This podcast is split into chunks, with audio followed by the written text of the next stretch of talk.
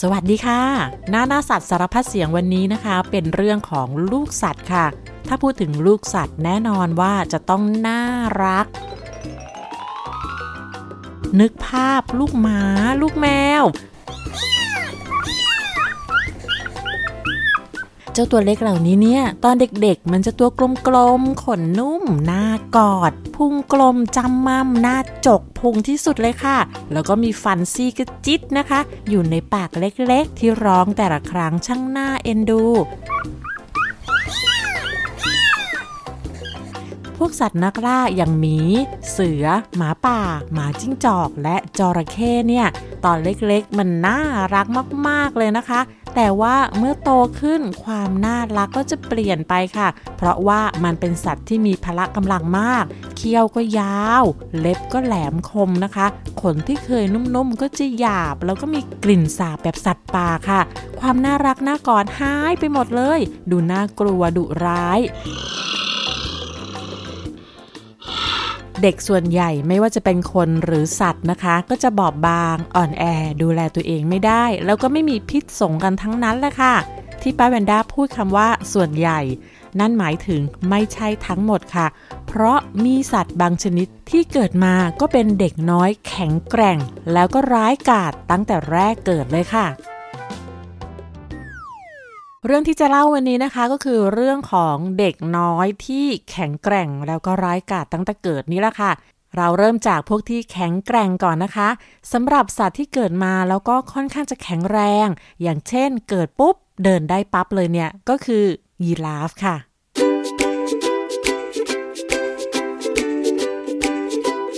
ลูกยีราฟนะคะ เมื่อคลอดออกมาจากแม่เนี่ย มันจะร่วงหล่นลงมาด้วยความสูงค่ะ สูงแค่ไหนก็ดูเอาจากขายาวๆของแม่มันนะคะทันทีที่หล่นตุบถึงพื้น มันจะพยายามลุกขึ้นทันทีค่ะ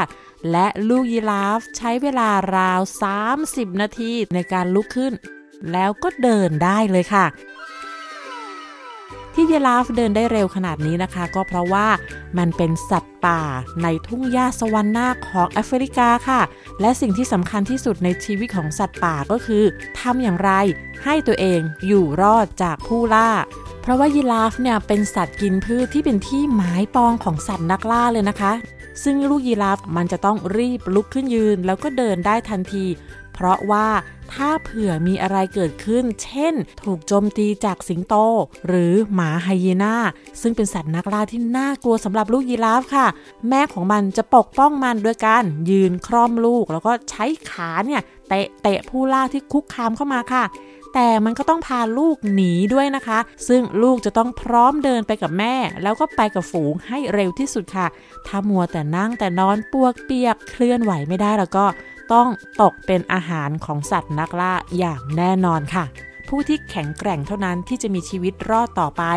ส่วนใครที่อ่อนแอก็จะตกเป็นอาหารค่ะ และนี่คือความจริงอันแสนจะโหดร้ายของโลกใบนี้นะคะไม่เพียงแต่ยีราฟนะคะ ที่ลูกน้อยจะต้องแข็งแกร่งแล้วก็แข็งแรงตั้งแต่เกิด มีลูกสัตว์อยู่ชนิดหนึ่งที่กล้าหาญและแข็งแกร่งมากๆ นั่นก็คือ ห่านเพียงค่ะ ห่านเพียงนั้นเป็นห่านชนิดหนึ่งนะคะ อยู่ในแถบอาร์กติก ซึ่งก็เป็นดินแดนน้ำแข็งที่หนาวเย็นมากๆ อยู่บริเวณขั้วโลกเหนือค่ะ ลูกห่านเพียงตัวน้อยเนี่ยเป็นเด็กที่แข็งแกร่งที่สุดในปัตภีก็ว่าได้นะคะ เพราะมันจะต้องกระโดดหน้าผาสูงประมาณตึก 36 ชั้นด้วยตัวเองตั้งแต่เป็นทารกแรกเกิด ซึ่งมีอายุเพียง 1 วันเท่านั้นค่ะ ที่มันต้องทำแบบนี้ก็เพราะว่าที่ที่อยู่ของมันนั้นเป็นโขดหิน แล้วก็เป็นหน้าผาสูงที่มียอดสูงมากๆ ซึ่งแม่ห่านเนี่ยจะบินไปสร้างรัง แล้วก็ออกไข่อยู่บนหน้าผาสูงริบลิ่วเพื่อป้องกันไม่ให้ไข่นั้นถูกพวกสัตว์นักล่า เช่น หมาจิ้งจอกอาร์กติกตามมากินได้ค่ะ ซึ่งอยู่บนนั้นก็จะปลอดภัยมากๆ ไม่มีใครมายุ่ง ไม่มีใครมากินไข่ค่ะ แต่เมื่อถึงเวลาที่ลูกน้อยออกจากไข่นั้น ลูกๆไม่สามารถใช้ชีวิตอยู่บนยอดภูเขาที่เป็นหินนี้ได้ค่ะ เพราะว่าที่นี่ไม่มีน้ำแล้วก็ไม่มีอาหารใด ๆ เลย แม่ห่านนะคะก็ไม่สามารถหาอาหารข้างล่าง แล้วก็บินขึ้นมาป้อนลูกๆบนนี้ได้ มันก็เลยจะต้องพาลูกๆลงไปใช้ชีวิตข้างล่างที่มีอาหารค่ะ และลูกจะลงไปได้ก็ต้องกระโดดลงไปด้วยตัวเองค่ะ เริ่มต้นด้วย พ่อห่านจะบินลงมาก่อน เพื่อดูว่าข้างล่างปลอดภัยหรือไม่ มีสัตว์นักล่ารออยู่หรือเปล่า เมื่อเห็นว่าปลอดภัยดีนะคะ แม่ห่านก็จะเดินนำลูกๆ มาที่ขอบเหวค่ะ แล้วก็กางปีกโผล่ตัวลงมาข้างล่าง เป็นตัวอย่างให้ลูกๆดู แม่ห่านนั้นมีปีกและบินได้ มันก็ลงพื้นอย่างนุ่มนวล ส่วนลูกห่านนั้นยังเป็นขนปุยๆ นุ่มๆ ปีกเล็กๆ ไม่มีลูกห่านตัวไหนบินได้สักตัว มันก็จะเดินเตาะแตะตามแม่ แล้วก็กระโดดจากหน้าผาสูงลงมาข้างล่าง อย่างไม่ลังเลค่ะ ตัวของมันจะลอยละลิ้วกลางอากาศ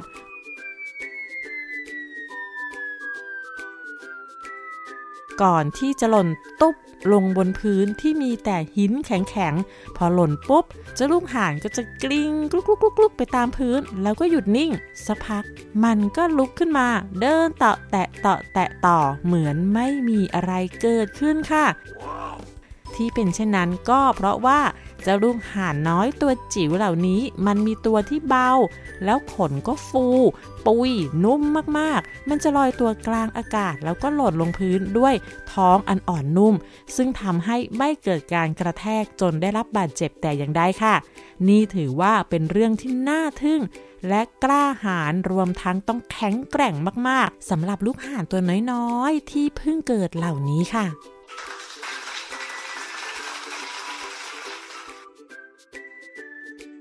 ต่อไปก็คือ สัตว์ที่ต้องดูแลตัวเองตั้งแต่เป็นเด็กน้อย หมายถึงต้องเอาชีวิตรอด หากินเอง ใช้ชีวิตด้วยตัวเองตั้งแต่แรกคลอด โดยไม่มีพ่อแม่ดูแลเลย ก็คือ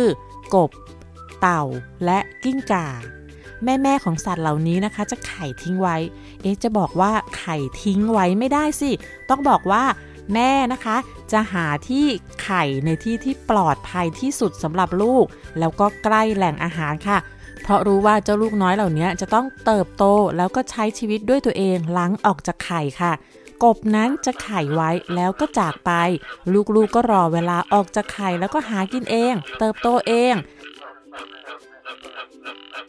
ส่วนบรรดากิ้งก่าและเต่าก็จะหาที่เงียบๆขุดหลุมวางไข่ แล้วก็กลบซ่อนไข่อย่างมิดชิดปลอดภัย จากนั้นแม่ก็จะจากไปค่ะ ลูกน้อยที่เกิดมาก็ต้องเจาะไข่ แล้วก็ออกจากหลุมจากนั้นก็ออกมาใช้ชีวิตค่ะ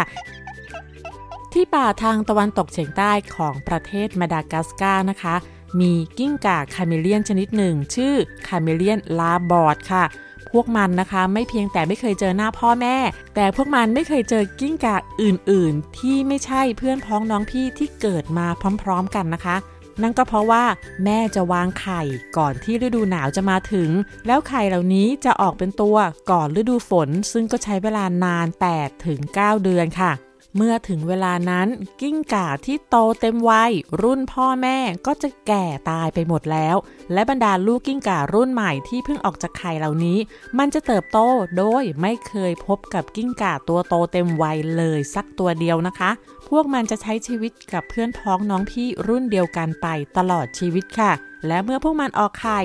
กว่าลูกๆจะออกจากไข่ รุ่นของพวกมันก็จะแก่ตายจากไปเหมือนกัน ส่วนลูกอีกัวน่าทะเลก็น่าสนใจนะคะ รูปร่างมันเหมือนมังกรสีเทาตัวเล็กๆค่ะ ที่เกิดมาแล้วสามารถวิ่งปู๊ดได้ทันทีที่ออกจากไข่ค่ะ แต่ถ้าให้เลือกได้นะคะ พวกมันก็ไม่อยากจะวิ่งหรอกค่ะ แหมมันก็อยากเกิดมาแล้วบิดขี้เกียจค่อยๆสำรวจไปรอบๆตัวว่ามีอะไรน่าสนใจบ้างแต่กิ้งก่าอีกัวน่าทะเลทำแบบนั้นไม่ได้ พวกมันจำเป็นต้องวิ่งทันทีที่ออกจากไข่ เพราะจะมีนักล่ามากมาย เช่น งู มารอกินเด็กน้อยตั้งแต่ออกจากไข่ค่ะ เมื่อพวกมันออกจากไข่ปุ๊บ ต้องวิ่งจูดให้เร็วที่สุด เร็วกว่าฝูงงูหิวโหยที่ไล่ล่าค่ะแม่กิ้งก่าอีกัวน่าทะเลนั้นจะวางไข่ในโพรงใต้ดินเพื่อปกป้องลูกในด่านแรก ไข่เสร็จแม่ก็จากไป และอีก 4 เดือนต่อมา ลูกๆกก็จะออกจากไข่ เมื่อเจ้างูรู้ถึงความเคลื่อนไหว มันก็จะมารวมตัวกันเพื่อจะจับกิ้งก่าน้อยกิน ดังนั้นเด็กน้อยจึงต้องมีสองทางเลือกคือ 1. อยู่เฉยๆ แล้วกลายเป็นอาหาร หรือว่าวิ่งให้เร็วที่สุดเพื่อเอาชีวิตรอด ดังนั้น วินาทีที่อีกัวน่าออกจากไข่ มันจะต้องพุ่งตัวออกไปให้เร็วที่สุด เพื่อให้งูไล่ตามไม่ทัน และตัวที่วิ่งเร็วที่สุดเท่านั้นที่จะมีชีวิตรอด ไม่เพียงกบ เต่ากิ้งก่านะคะ ผีเสื้อและแมลงจำนวนมาก พวกมันก็วางไข่ไว้บนใบไม้ จากนั้นก็ปล่อยให้ลูกๆเผชิญโลกด้วยตัวเองค่ะ และต่อไปก็คือ เด็กร้ายๆที่เกิดมาก็ร้ายกาจเลยนะคะ ที่ว่าร้ายนั้นมี 2 แบบค่ะ 1. ร้ายตามสัญชาตญาณค่ะ นั่นก็คือ ฉลาม เสือทราย ภาษาอังกฤษก็คือ sand tiger shark sand ก็คือทราย tiger ก็คือเสือ shark ก็คือฉลาม เป็นปลาฉลามที่อยู่ในประเทศออสเตรเลีย มีชื่อเรียกอีกชื่อหนึ่งว่า ฉลามพยาบาลสีเทามันมีฟันที่แหลมคมเลยนะคะ ตลอดชีวิตของมันเนี่ยจะมีฟันถึง 30,000 ซี่ ที่เยอะขนาดนี้ก็เพราะว่าฟันของปลาฉลามเนี่ยจะหลุดแล้วก็มีซี่ใหม่ๆ เกิดขึ้นได้เรื่อยๆ ตลอดชีวิตเลยค่ะ เจ้าฉลามเสือทรายจะมีขนาดใหญ่ มีความยาวสูงสุดถึง 350เซนติเมตรเลยล่ะค่ะ แล้วก็คลอดลูกได้เพียง 2 ตัวต่อปีเท่านั้น แม่ฉลามเสือทรายเนี่ย จะฟักไข่ในมดลูก ซึ่งลูกจะอยู่ในท้องนานถึง 12 เดือน และมันก็มี 2 มดลูก จริงๆ แล้วเนี่ยในแต่ละมดลูกก็จะมีไข่หลายใบ แล้วก็มีลูกฉลามออกมาหลายตัว แต่ว่าจะมีลูกปลาฉลามเสือที่มีโอกาสออกมาใช้ชีวิตนอกท้องแม่เพียง 2 ตัว นั่นก็คือออกมาจากมดลูกละ 1 ตัวเท่านั้น ลูกตัวที่รอดออกมาใช้ชีวิตข้างนอกนั้น คือตัวที่รอดจากการถูกกิน แล้วก็ได้กินลูกฉลามตัวอื่นๆ ในท้องแม่ค่ะ เจ้าตัวอ่อนที่ออกมาจากไข่ แต่ว่ายังอยู่ในท้องแม่นั้น จะมีขนาดเท่าๆกับนิ้วมือของคนเราค่ะ นั่นก็คือตัวจิ๋วเดียว เจ้าลูกฉลามเนี่ยมีฟันแหลมๆตั้งแต่เกิดเลยนะคะ พอมันออกจากไข่ปุ๊บเนี่ยมันก็จะเริ่มหิว แล้วมันก็จะเริ่มใช้ฟันอันแหลมคมของมัน กัดกินลูกฉลามตัวอื่นที่เป็นพี่น้องของมันตั้งแต่ในท้องแม่ เพื่อบรรเทาความหิวโหยค่ะและผู้ที่กินพี่น้องตัวอื่นๆ ได้หมดก็คือ ผู้ชนะที่มีชีวิตรอดออกมาใช้ชีวิตในทะเลนั่นเอง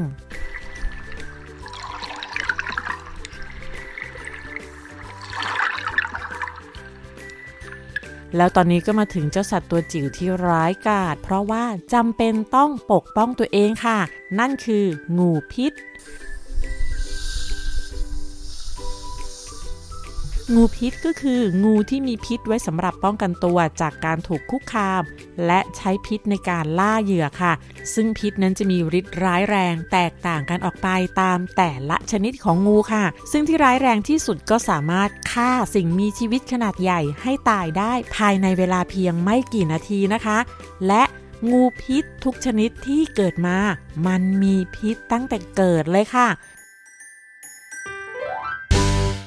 ทีนี้ก็มาถึงคำถามที่จะถามลุงหมอเกษตร นายสัตวแพทย์เกษตรสุเตชะแล้วนะคะคำถามก็คือ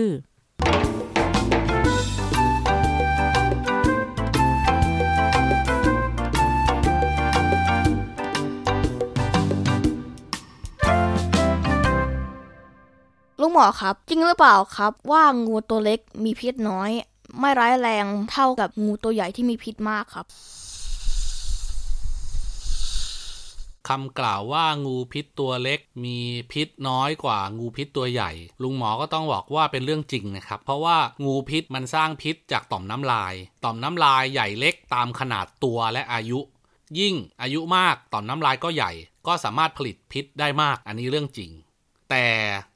ความร้ายแรงของพิษ อันนี้มีความสำคัญนะครับ ถ้าเกิดว่าเป็นงูเห่า งูจงอาง งูสามเหลี่ยม งูทับสมิงคลา งูทะเล งูกับปะ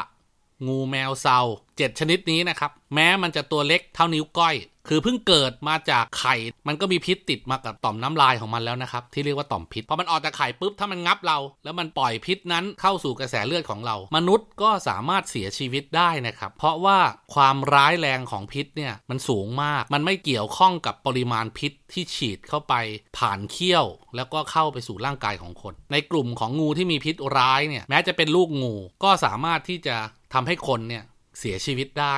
ห้ามประมาทเด็ดขาดนะครับ เวลาเราไปเจออย่างเช่น โอ้ยลูกงูเห่าตัวเท่านิ้วก้อยเองน่ารักแล้วไปเล่นกับมันนะครับ มันฉกเรานี่เราต้องไปหาหมอนะครับชะล่าใจไปเสียชีวิตเอาง่ายๆนะครับ เพราะฉะนั้นเนี่ยในกลุ่มของงูพิษร้ายแรงเนี่ยลุงหมอต้องบอกว่าขอให้น้องๆหนูๆเนี่ยศึกษาเพิ่มเติมว่ามันมีหน้าตาแบบไหน แผ่แม่เบี้ยได้ หรือเป็นงูที่มีปล้องขาวดำขาวดำหรือเหลืองดำเหลืองดำนะครับพวกนี้หลีกเลี่ยงให้ห่างเลยนะครับ อย่าไปยุ่งเลยนะครับ ตัวเล็กๆ ก็กัดถึงตายได้นะครับ Okay.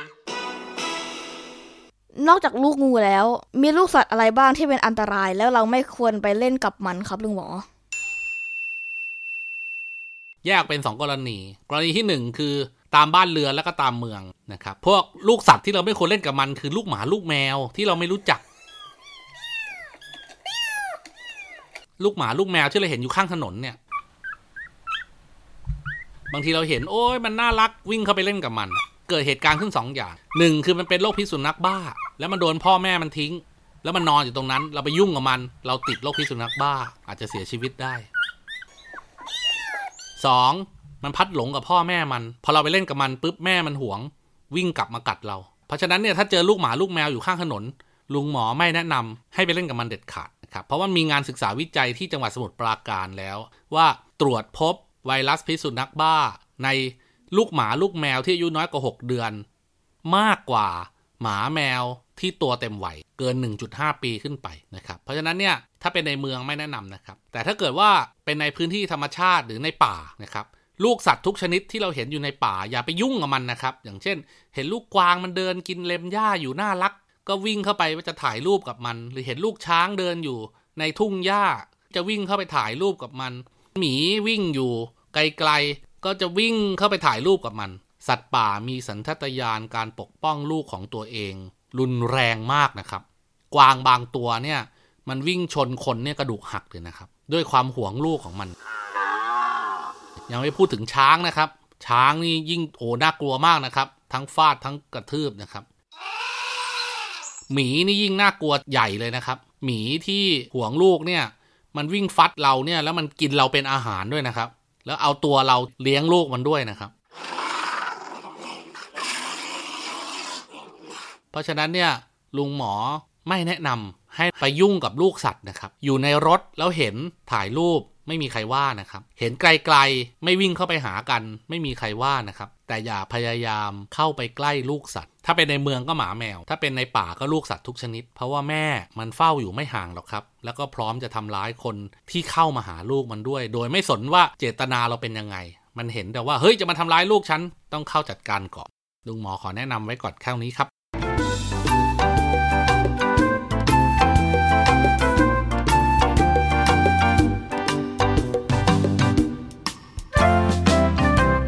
สังเกตไหมคะ ว่าสัตว์ที่มีพ่อแม่คอยปกป้องดูแลเนี่ยจะเป็นสัตว์ที่เกิดมาแล้วก็ไม่ค่อยจะแข็งแรงสักเท่าไหร่นะคะ จึงต้องมีพ่อแม่คอยดูแลให้พวกมันเติบโตแข็งแรงค่ะ ส่วนสัตว์ที่เกิดมาแล้ว แข็งแกร่งแข็งแรงแล้วก็มีพิษเนี่ยจะเป็นสัตว์ที่หมายปองของบรรดาสัตว์นักล่าทั้งหลายค่ะ เพราะฉะนั้นก็ต้องเกิดมาแล้วแข็งแรง พร้อมที่จะเอาตัวรอดบนโลกอันโหดร้ายค่ะ แล้วก็อีกอย่างหนึ่งก็คือ เป็นสัตว์ที่พ่อแม่ไข่ไว้แล้วก็ไม่ได้ดูแลตั้งแต่เกิดนะคะ เพราะฉะนั้นเจ้าสัตว์เหล่านี้เนี่ยก็ต้องดูแลตัวเองได้ แล้วก็มีความแข็งแกร่งตั้งแต่เกิดเลยค่ะ ส่วนลูกสัตว์ที่อ่อนแอที่สุดบอบบางที่สุดพัฒนาการช้าที่สุดในโลก นั่นก็คือลูกของมนุษย์ค่ะ กว่ามนุษย์คนหนึ่งจะเดินได้ก็ใช้เวลาเป็นปีนะคะ และกว่ามนุษย์คนหนึ่ง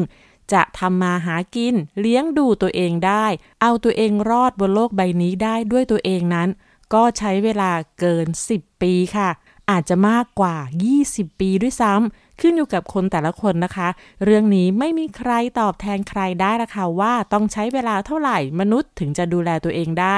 เราเองเท่านั้นที่รู้ตัวค่ะ และคนที่ขยันเรียนรู้ฝึกฝนตัวเองบ่อยๆ มากๆ ก็จะดูแลตัวเองได้เร็ว และที่สำคัญสามารถดูแลคนอื่นได้ด้วย การดูแลคนอื่นได้เนี่ยเป็นสิ่งที่น่าภูมิใจมากๆนะคะ สิ่งที่วัดความเป็นผู้ใหญ่สำหรับมนุษย์ ไม่ใช่ความใหญ่โตของร่างกาย ไม่ใช่พละกำลังมหาศาล หรือว่าคนคนนั้นจะฉลาดเรียนเก่งกว่าใครค่ะ แต่เราวัดกันด้วยความรับผิดชอบค่ะ ได้เวลานิทานแล้วนะคะ นิทานวันนี้มาจากแอฟริกา มีชื่อเรื่องว่า ลูกงูกับลูกหนู กาลครั้งหนึ่งนานมาแล้วในป่าแห่งหนึ่งมีสัตว์มากมายอาศัยอยู่ที่นี่ ครอบครัวนกอาศัยอยู่บนต้นไม้ รอบครัวของกระรอกก็อยู่ในโพรงไม้ ครอบครัวของหนูก็ขุดรูอยู่ที่รากไม้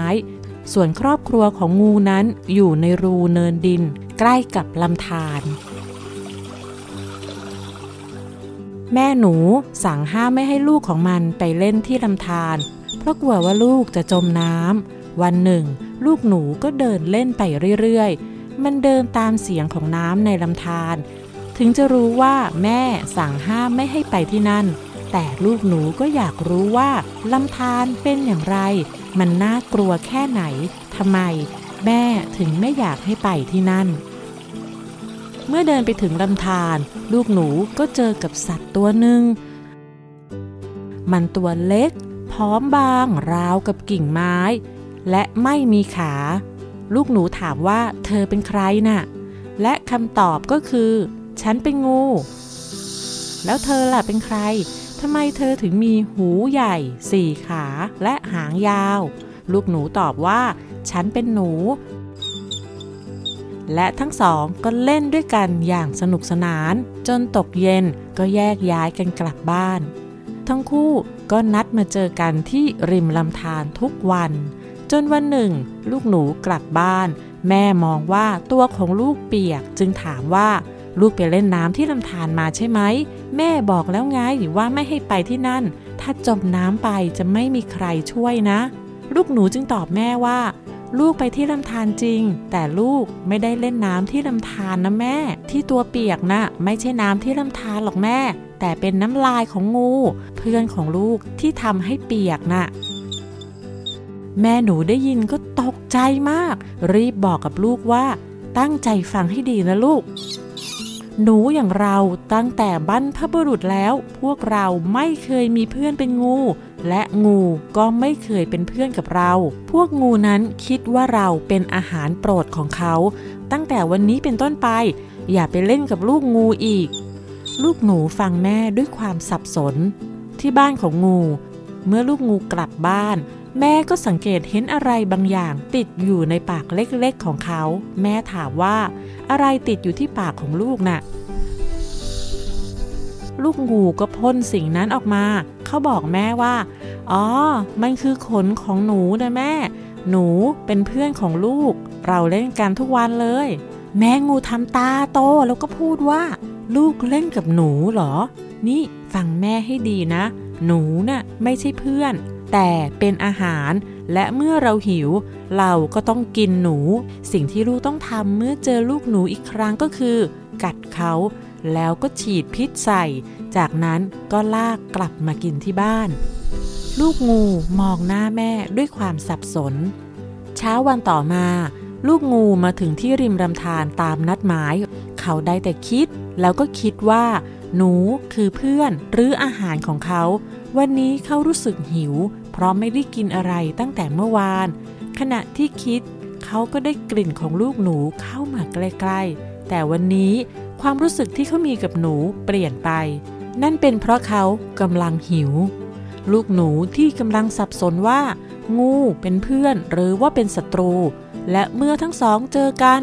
ลูกหนูก็ลังเลที่จะเข้าไป เพราะเขาเห็นแววตาที่หิวโหยของงู จากนั้นเจ้าลูกหนูก็วิ่งหนีไปอย่างรวดเร็ว ส่วนงูนั้นก็หันหลังแล้วก็เลื้อยกลับบ้านโดยไม่ไล่ตามล่าหนู เพราะเขาไม่สามารถกินเพื่อนของตัวเองได้ ต่อให้หิวแค่ไหนก็ตาม ตั้งแต่วันนั้นทั้งสองก็ไม่ได้เจอกันอีกเลย และทั้งหมดนั้นก็คือเรื่องราวของลูกสัตว์ที่แสนจะแข็งแกร่ง แข็งแรง และทรหดอดทน รวมทั้งมีพิษร้ายต้องคอยระวังค่ะ แล้วพบกันใหม่ในคราวหน้านะคะ วันนี้ สวัสดีค่ะ